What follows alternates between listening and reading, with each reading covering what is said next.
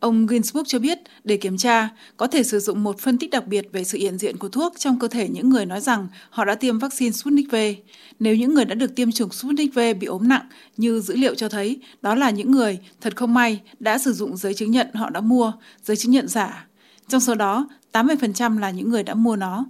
Ông cho rằng mọi người tiêu tiền và sau đó họ bị bệnh và chết vì tiền của họ. Họ đang tự lừa dối mình, họ dường như có một cái nhìn thay đổi về mặt tâm lý, họ nghĩ rằng họ thực sự đã được tiêm phòng, nới lỏng mọi giới hạn cách ly và nguy cơ mắc bệnh của họ tăng lên đáng kể do hành vi của họ thay đổi. Họ cũng đẩy những người khác vào sự nguy hiểm chết người. Trong diễn biến liên quan, theo Bộ Nội vụ Nga, tính đến ngày 5 tháng 10, tại Moscow, kể từ đầu năm 2021, 75 vụ án hình sự đã được khởi tố về hành vi bán giấy chứng nhận chống chỉ định tiêm vaccine COVID-19 giả và kết quả xét nghiệm PCR âm tính. Với việc bắt đầu tiêm vaccine đại trà, cảnh sát cũng bắt đầu khởi tố các trường hợp làm giả giấy chứng nhận tiêm vaccine ngừa COVID-19. Tính đến đầu tháng 7, Bộ Nội vụ đã công bố 44 trường hợp khởi tố. Thời gian gần đây, thông tin về việc mua bán chứng chỉ trái luật ngày càng xuất hiện nhiều trên các phương tiện truyền thông. Một tuần trước, tại khu vực Electrostan ngoại ô Moscow, 8 người đã bị bắt giữ cùng một lúc.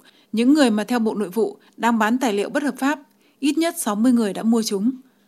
Trước đó, Cơ quan Kiểm soát Y tế Nga cùng với Bộ Nội vụ đã xác định một nhóm lừa đảo đang bán giấy chứng nhận tiêm chủng ngừa COVID-19 giả. Nhóm này bao gồm hai nhân viên y tế từ các bệnh viện ở khu vực ngoại ô Moscow đã nhập thông tin sai lệch về tiêm chủng vào hệ thống thông tin và 6 người đã bán các chứng chỉ đó trên Internet. Trong quá trình làm việc của mình, những kẻ lừa đảo đã bán được khoảng 1.000 chứng chỉ giả.